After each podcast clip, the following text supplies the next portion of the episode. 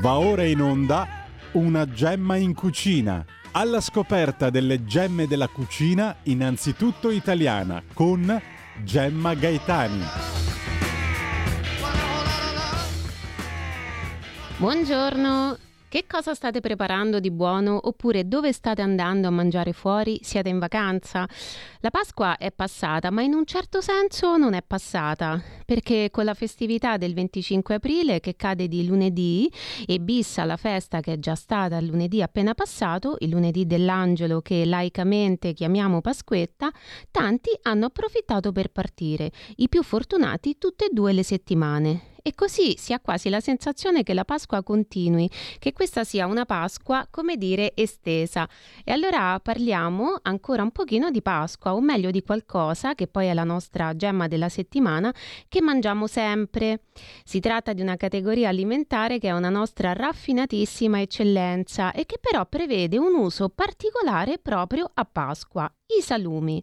In tutta Italia, infatti, a Pasqua si usa fare colazione con salumi e uova. Sapete perché? Perché la Pasqua rappresenta la fine della Quaresima e nel tempo di Quaresima non si possono mangiare cibi grassi, non soltanto grassi in senso stretto, cioè contenenti grassi, magari un'importante quota di grassi, ma anche in senso estensivo, cioè cibi molto nutrienti e molto golosi. La Quaresima infatti inizia il mercoledì delle ceneri, giorno successivo al martedì grasso che chiude il carnevale e replica i 40 giorni che Gesù trascorse in meditazione e astinenza nel deserto. Il cristiano, nel periodo di Quaresima, è tenuto ogni venerdì all'astensione dalla carne il mercoledì delle ceneri e il venerdì santo all'astensione dalla carne e anche al digiuno che prevede un unico pasto e per tutta la quaresima poi deve rispettare l'astensione dai piaceri della vita e quindi mangiare in modo sobrio rinunciando alle cornie ed eccessi.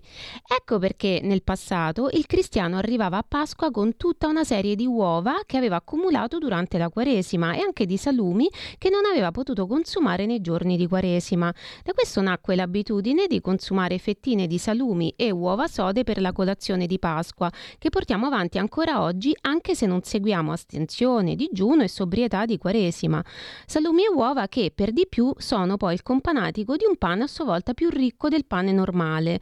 In tante regioni italiane infatti, italiane, infatti, la cosiddetta pizza, torta salata o pane di Pasqua è una specie di pane barra torta di una certa altezza. Ricorda un po' il panettone per la forma e un po' il panettone gastronomico, cioè quello salato per il gusto. E che cos'è che dà ricchezza a questo pane? Il pane, lo sappiamo, è fatto di acqua, farina e lievito, ma in questo pane pasquale c'è anche burro, uovo e magari formaggio. È un impasto brioche salato che ricompensava, tra virgolette, tutta l'astensione che il cristiano storicamente compiva e ancora compie durante la Quaresima. Anche questi pani pasquali sono diventati una consuetudine lo restano ancora oggi che la società è molto meno ritmata dalle ricorrenze e abitudini di fede cattolica. Personalmente mi chiedevo il motivo dell'abitudine della colazione salata il giorno di Pasqua, ora so perché e lo sa anche chi tra chi ci segue aveva questa curiosità. I salumi però sono un'eccellenza italiana che mangiamo tutto l'anno. Il salume nasce dall'esigenza di conservare le carni del maiale che si macellava in inverno e che non potevano essere consumate tutte fresche. Sinonimo di salume è anche insaccato perché la maggior parte dei salumi sono insaccati e questo sacco è il budello del maiale.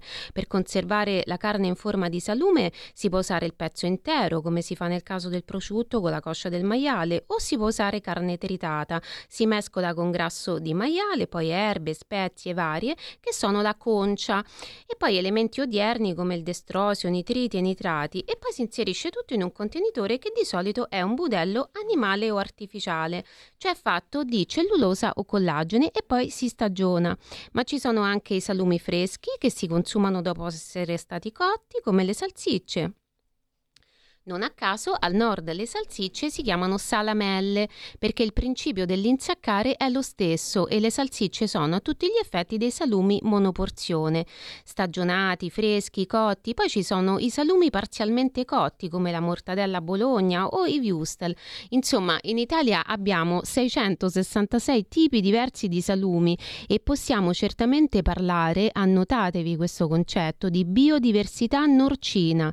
È un patrimonio culturale culturale e anche economico perché i nostri salumi sono apprezzati in tutto il mondo. Andiamo Federico con la sigla del Food Art e il Food Art. Grazie. Food Art.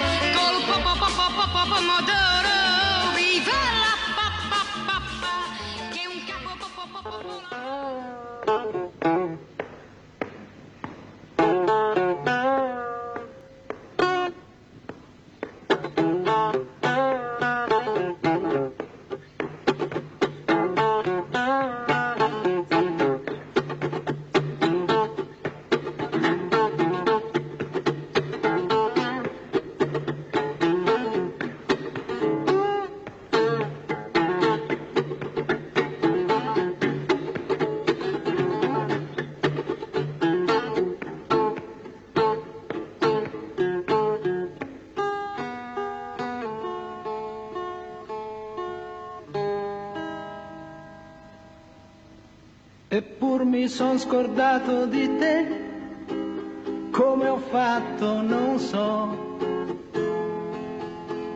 Una ragione vera non c'è, lei era bella però. Un tuffo dove l'acqua è più blu, niente di più.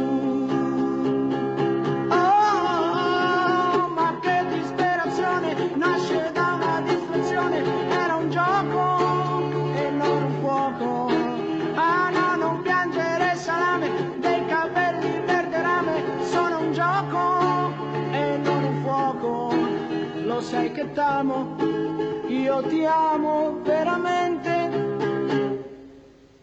Eppur mi sono scordato di te, non le ho detto di no. T'ho fatto piangere tanto perché io sono un bruto, lo so. Un tuffo dove l'acqua è più blu, niente di più.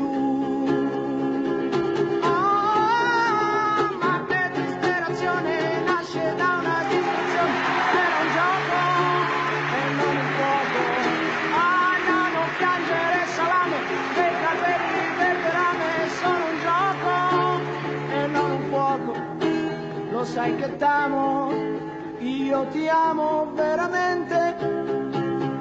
Che disperazione nasce da una distrazione, nasce da una distrazione che disperazione nasce da una distrazione, nasce da una distrazione che oh, oh, oh, una distrazione nasce da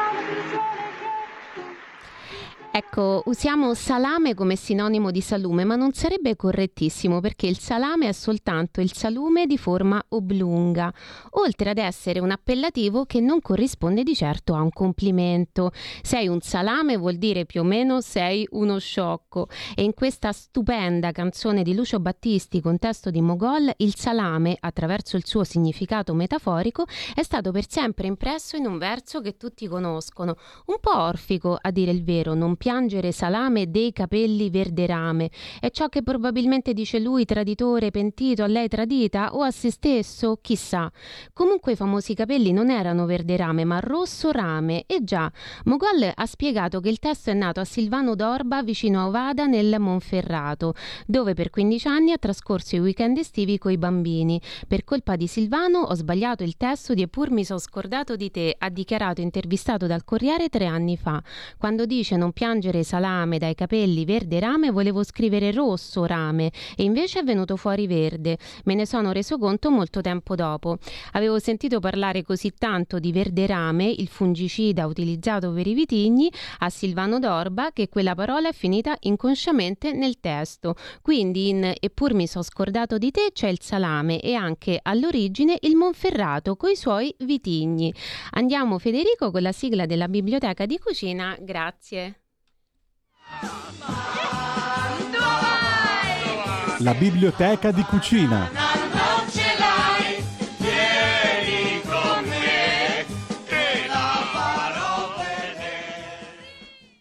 Ecco, visto che abbiamo esteso un po' la Pasqua, oggi vi parlo di un libro che ci dà la cifra del livello di accuratezza che abbiamo raggiunto nella didattica culinaria, una monografia imponente dedicata soltanto alla colomba e a pochi altri dolci pasquali, secondo le ricette dei più grandi pasticceri, in primo luogo Iginio Massari, si intitola Colombe e dolci di Pasqua, Italian Gourmet Editore. C'è la colomba alla marena, al pistacchio, al caffè, alle fave di tonca, accanto a quelle tradizionali di ogni pasticcere e tutto questo ci dimostra quanto la dialettica tra originale e variazione sia sempre viva, ma secondo me non bisogna mai esagerare in variazioni per non cancellare quello che a un certo punto è stato fissato come originale.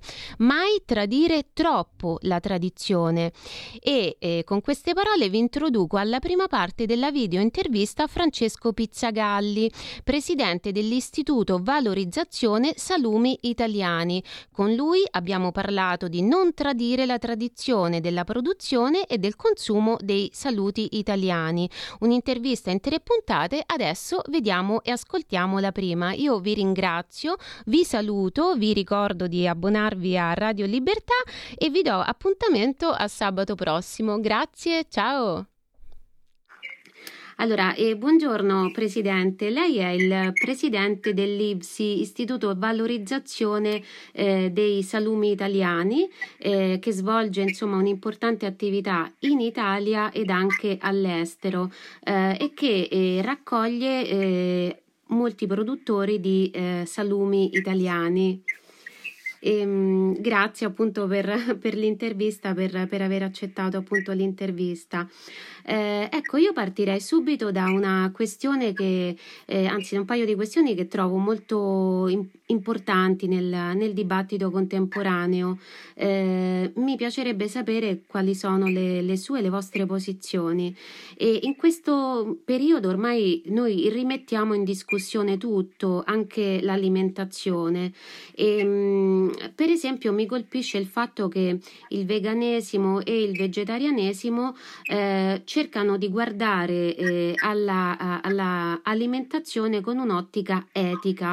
E quindi pon- esclusivamente etica e quindi eh, si propongono come alternativa etica al um, carnivorismo e quindi ci propongono eh, carni, salumi, formaggi fatti con aggregati di legumi, di farinacei eccetera che sono sostanzialmente delle finte carni, dei finti salumi e anche dei, dei finti formaggi e, e, contestano un po' tutta la, la cultura alimentare, la cultura tout court, la storia e anche la scientificità della necessità dell'assunzione di un po' di carne fresca oppure conservata. Questo sempre in ehm, chiave etica, ma, ma, c'è anche un'etica invece del carnivorismo, cioè si ha più attenzione oggi nei confronti della, eh, dell'animale? Beh, devo dire eh, una cosa fondamentale per poter dire, inquadrare in, modo adeguato la questione che lei ha posto. Allora, eh, le, i consumi in genere, i consumi alimentari, sono sempre stati correlati al contesto eh, sociale in cui eh, si, si, viveva, in cui mh, mh, la comunità comunque eh, doveva fare i conti con la realtà dentro la quale viveva. Faccio un esempio per farmi capire. Eh, eh, fino diciamo così, a, a, agli anni 50-60, dove le attività erano prevalentemente o di carattere agricolo o di carattere, come dire, anche chi lavorava nelle aziende e quant'altro, ma erano lavori che in qualche modo portavano a, consumi, a consumare energia, a consumare proteine e quant'altro. Quindi diciamo che allora le caratteristiche anche delle carni in quanto tali rispondevano all'esigenza del momento. Poi ovviamente la società si è evoluta, sarebbe stato un grosso errore se anche il mondo dell'alimentazione non si fosse evoluto in questo senso.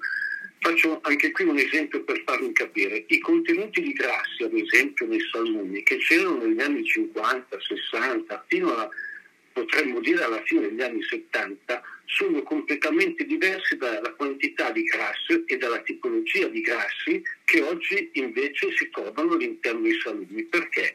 perché anche il mondo della produzione, ma non solo, il mondo dell'allevamento si è adeguato a questi cambiamenti. Questo per dire cosa? Che alla fine credo che in un contesto sociale come questo, dove ovviamente i consumatori sono dire, molto più attenti a, a, a, a, cosa mangiare e anche a come mangiare, i salumi si sono ampiamente adeguati. Noi crediamo ancora, e di questo siamo convinti, che occorre anzitutto un'alimentazione equilibrata e corretta. Un'alimentazione corretta oggi ha bisogno di vitamine, ha bisogno di proteine, ha bisogno di carbo, carbo, carboidrati. Questo significa in poche parole che ognuno deve avere, può avere uno spazio, quello che dobbiamo oggi immaginarci è questo equilibrio all'interno del modo con cui noi ci alimentiamo, un equilibrio che è dettato anche da nuovi contesti in cui si vive, oggi si è più seduti, che non si lavora meno nei campi, diremmo, non si lavora più negli uffici. Uh-huh. Il tipo di vita che facciamo è una vita che comunque ci obbliga ad avere una completezza nella nostra alimentazione. E ricordo sempre un esempio che diceva il direttore generale dei servizi veterinari anni fa durante un convegno. Quando nella nostra società si vedeva soprattutto, lui raccontava, di polenta, solo di verdura, no? È stato il salto, la possibilità di consumare proteine dalla carne che ha permesso l'allungamento della vita, che ha ridotto la mortalità infantile e così via. Quindi questo sta a significare che oggi, ancora oggi, i salumi hanno un ruolo all'interno dell'alimentazione. Questo ruolo deve essere però ulteriormente caratterizzato da un altro aspetto, la modalità con cui si produce. Ecco, per noi l'eticità è un modo corretto di produrre, è un modo di tenere il, prodotto sempre al massimo della trasparenza, dando tutte le indicazioni di consumo, di modalità di consumo al, al, al nostro utente finale. Quindi essere oggi eh, salumi, un salume etico significa avere alle spalle tutto un sistema che eticamente deve essere corretto, dalla fase dell'allevamento alla fase della macellazione alla fase della trasformazione. Quello che l'Istituto in tutti questi anni sta promuovendo in maniera, come dire, eh, concreta, non soltanto attraverso dire, degli slogan o delle affermazioni, ma attraverso anche un processo di formazione delle aziende che si possano indirizzare in questo modo. Sì, vedo che voi avete anche, eh, anche questo è un, un, approccio, devo dire, molto, molto bello. Avete eh, anche stilato il manifesto dell'IVSI, cioè il manifesto dei valori nei quali credete e che volete eh, diffondere. E, e, tra questo c'è appunto la storia, la tradizione di cui eh, magari parleremo dopo, però ci sono aspetti che appunto sono eh, esigenze più contemporanee, quindi vedo il punto 3, la qualità e la sostenibilità. Ecco, lei prima mi ha praticamente detto che è possibile essere etici anche mangiando carne non è che l'alternativa, mh, non è che per eh, essere etici bisogna per forza eh, essere non mangiare la carne. Ecco, e vedo che anche mh, la sostenibilità è un aspetto per voi importante, anche questo è un po' un, un'esigenza molto sentita, direi. Ehm, e anche questo fa il paio con un consumo, diciamo, di minore quantità forse, ma di maggiore qualità, giusto?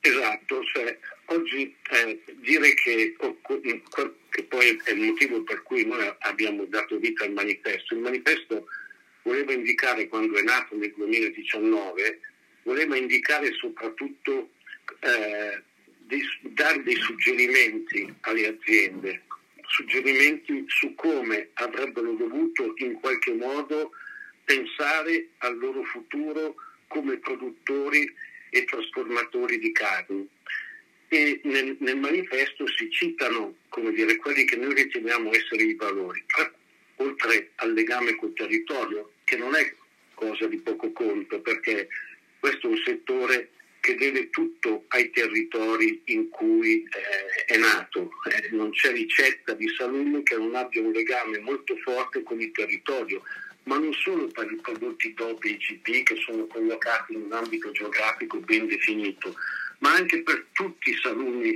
che si, che si parli di salami, che si parli di prosciutti, che si parli di coppa, che si parli di lardo, c'è un, rapporto, come dire, vitale con il territorio perché spesso i nostri prodotti continuano a far, a, a, ad essere valorizzati dal fatto che utilizzano ricette che hanno come dire, migliaia di anni di storia, alcune addirittura. No? Quindi il primo aspetto è il legame col territorio, che è un elemento fondamentale proprio per non tradire la tradizione i nostri prodotti sono ancora prodotti legati a sistemi che hanno profonde radici con la tradizione in cui sono nati. L'altro aspetto dell'eticità è legato un po' anche al tema della sostenibilità. Il tema della sostenibilità che sicuramente ha tra i suoi capisaldi l'ambiente, che è un elemento fondamentale nel, nel, nel, nel tema della sostenibilità, ma non è soltanto ambiente. Sostenibilità, ad esempio, è anche capitale umano, quindi vuol dire anche tutto un processo di formazione, di informazione, di educazione all'interno delle singole aziende, dove il processo di formazione dei propri dipendenti significa anche coinvolgerli in quelli che sono gli obiettivi, le strategie, farli sentire partecipi, perché questo aiuta molto di più le imprese ad avere dire, una visione del futuro che non è sostan- soltanto nella testa di chi la governa, ma è condivisa da tutto il sistema aziendale. Un altro elemento fondamentale, ad esempio, quando si parla di sostenibilità e, e si parla di sostenibilità dell'intera filiera, è assolutamente il benessere animale, le condizioni con cui gli animali devono essere allevati.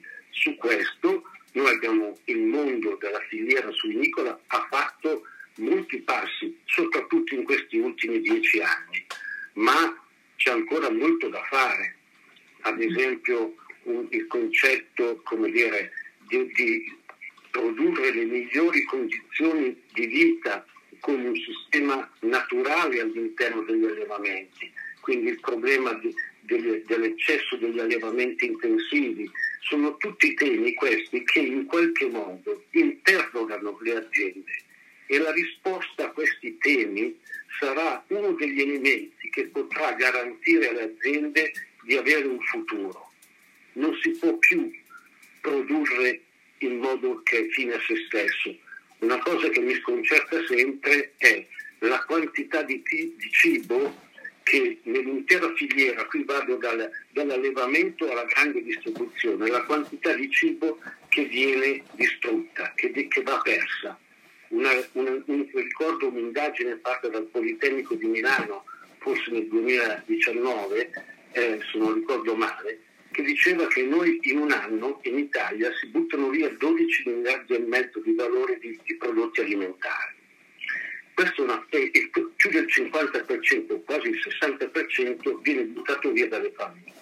Quindi è sostenibilità, anche un consumo consapevole. È finito il tempo in cui bisogna riempire il frigorifero. Bisogna avere un'alimentazione equilibrata dentro la quale anche i salumi hanno il loro ruolo. È la sfida del futuro. D'altronde, Presidente, la dieta mediterranea, eh, anche la dieta medit- il concetto di dieta mediterranea ha subito una piccola mistificazione perché spesso si, ehm, si considera una buona dieta quella eh, di, cioè si dice si, si mangia bene perché si mangia tanta carne, in realtà non è così, la dieta mediterranea non prevede un consumo eccessivo di carne o di insaccati, ma un consumo misurato. misurato.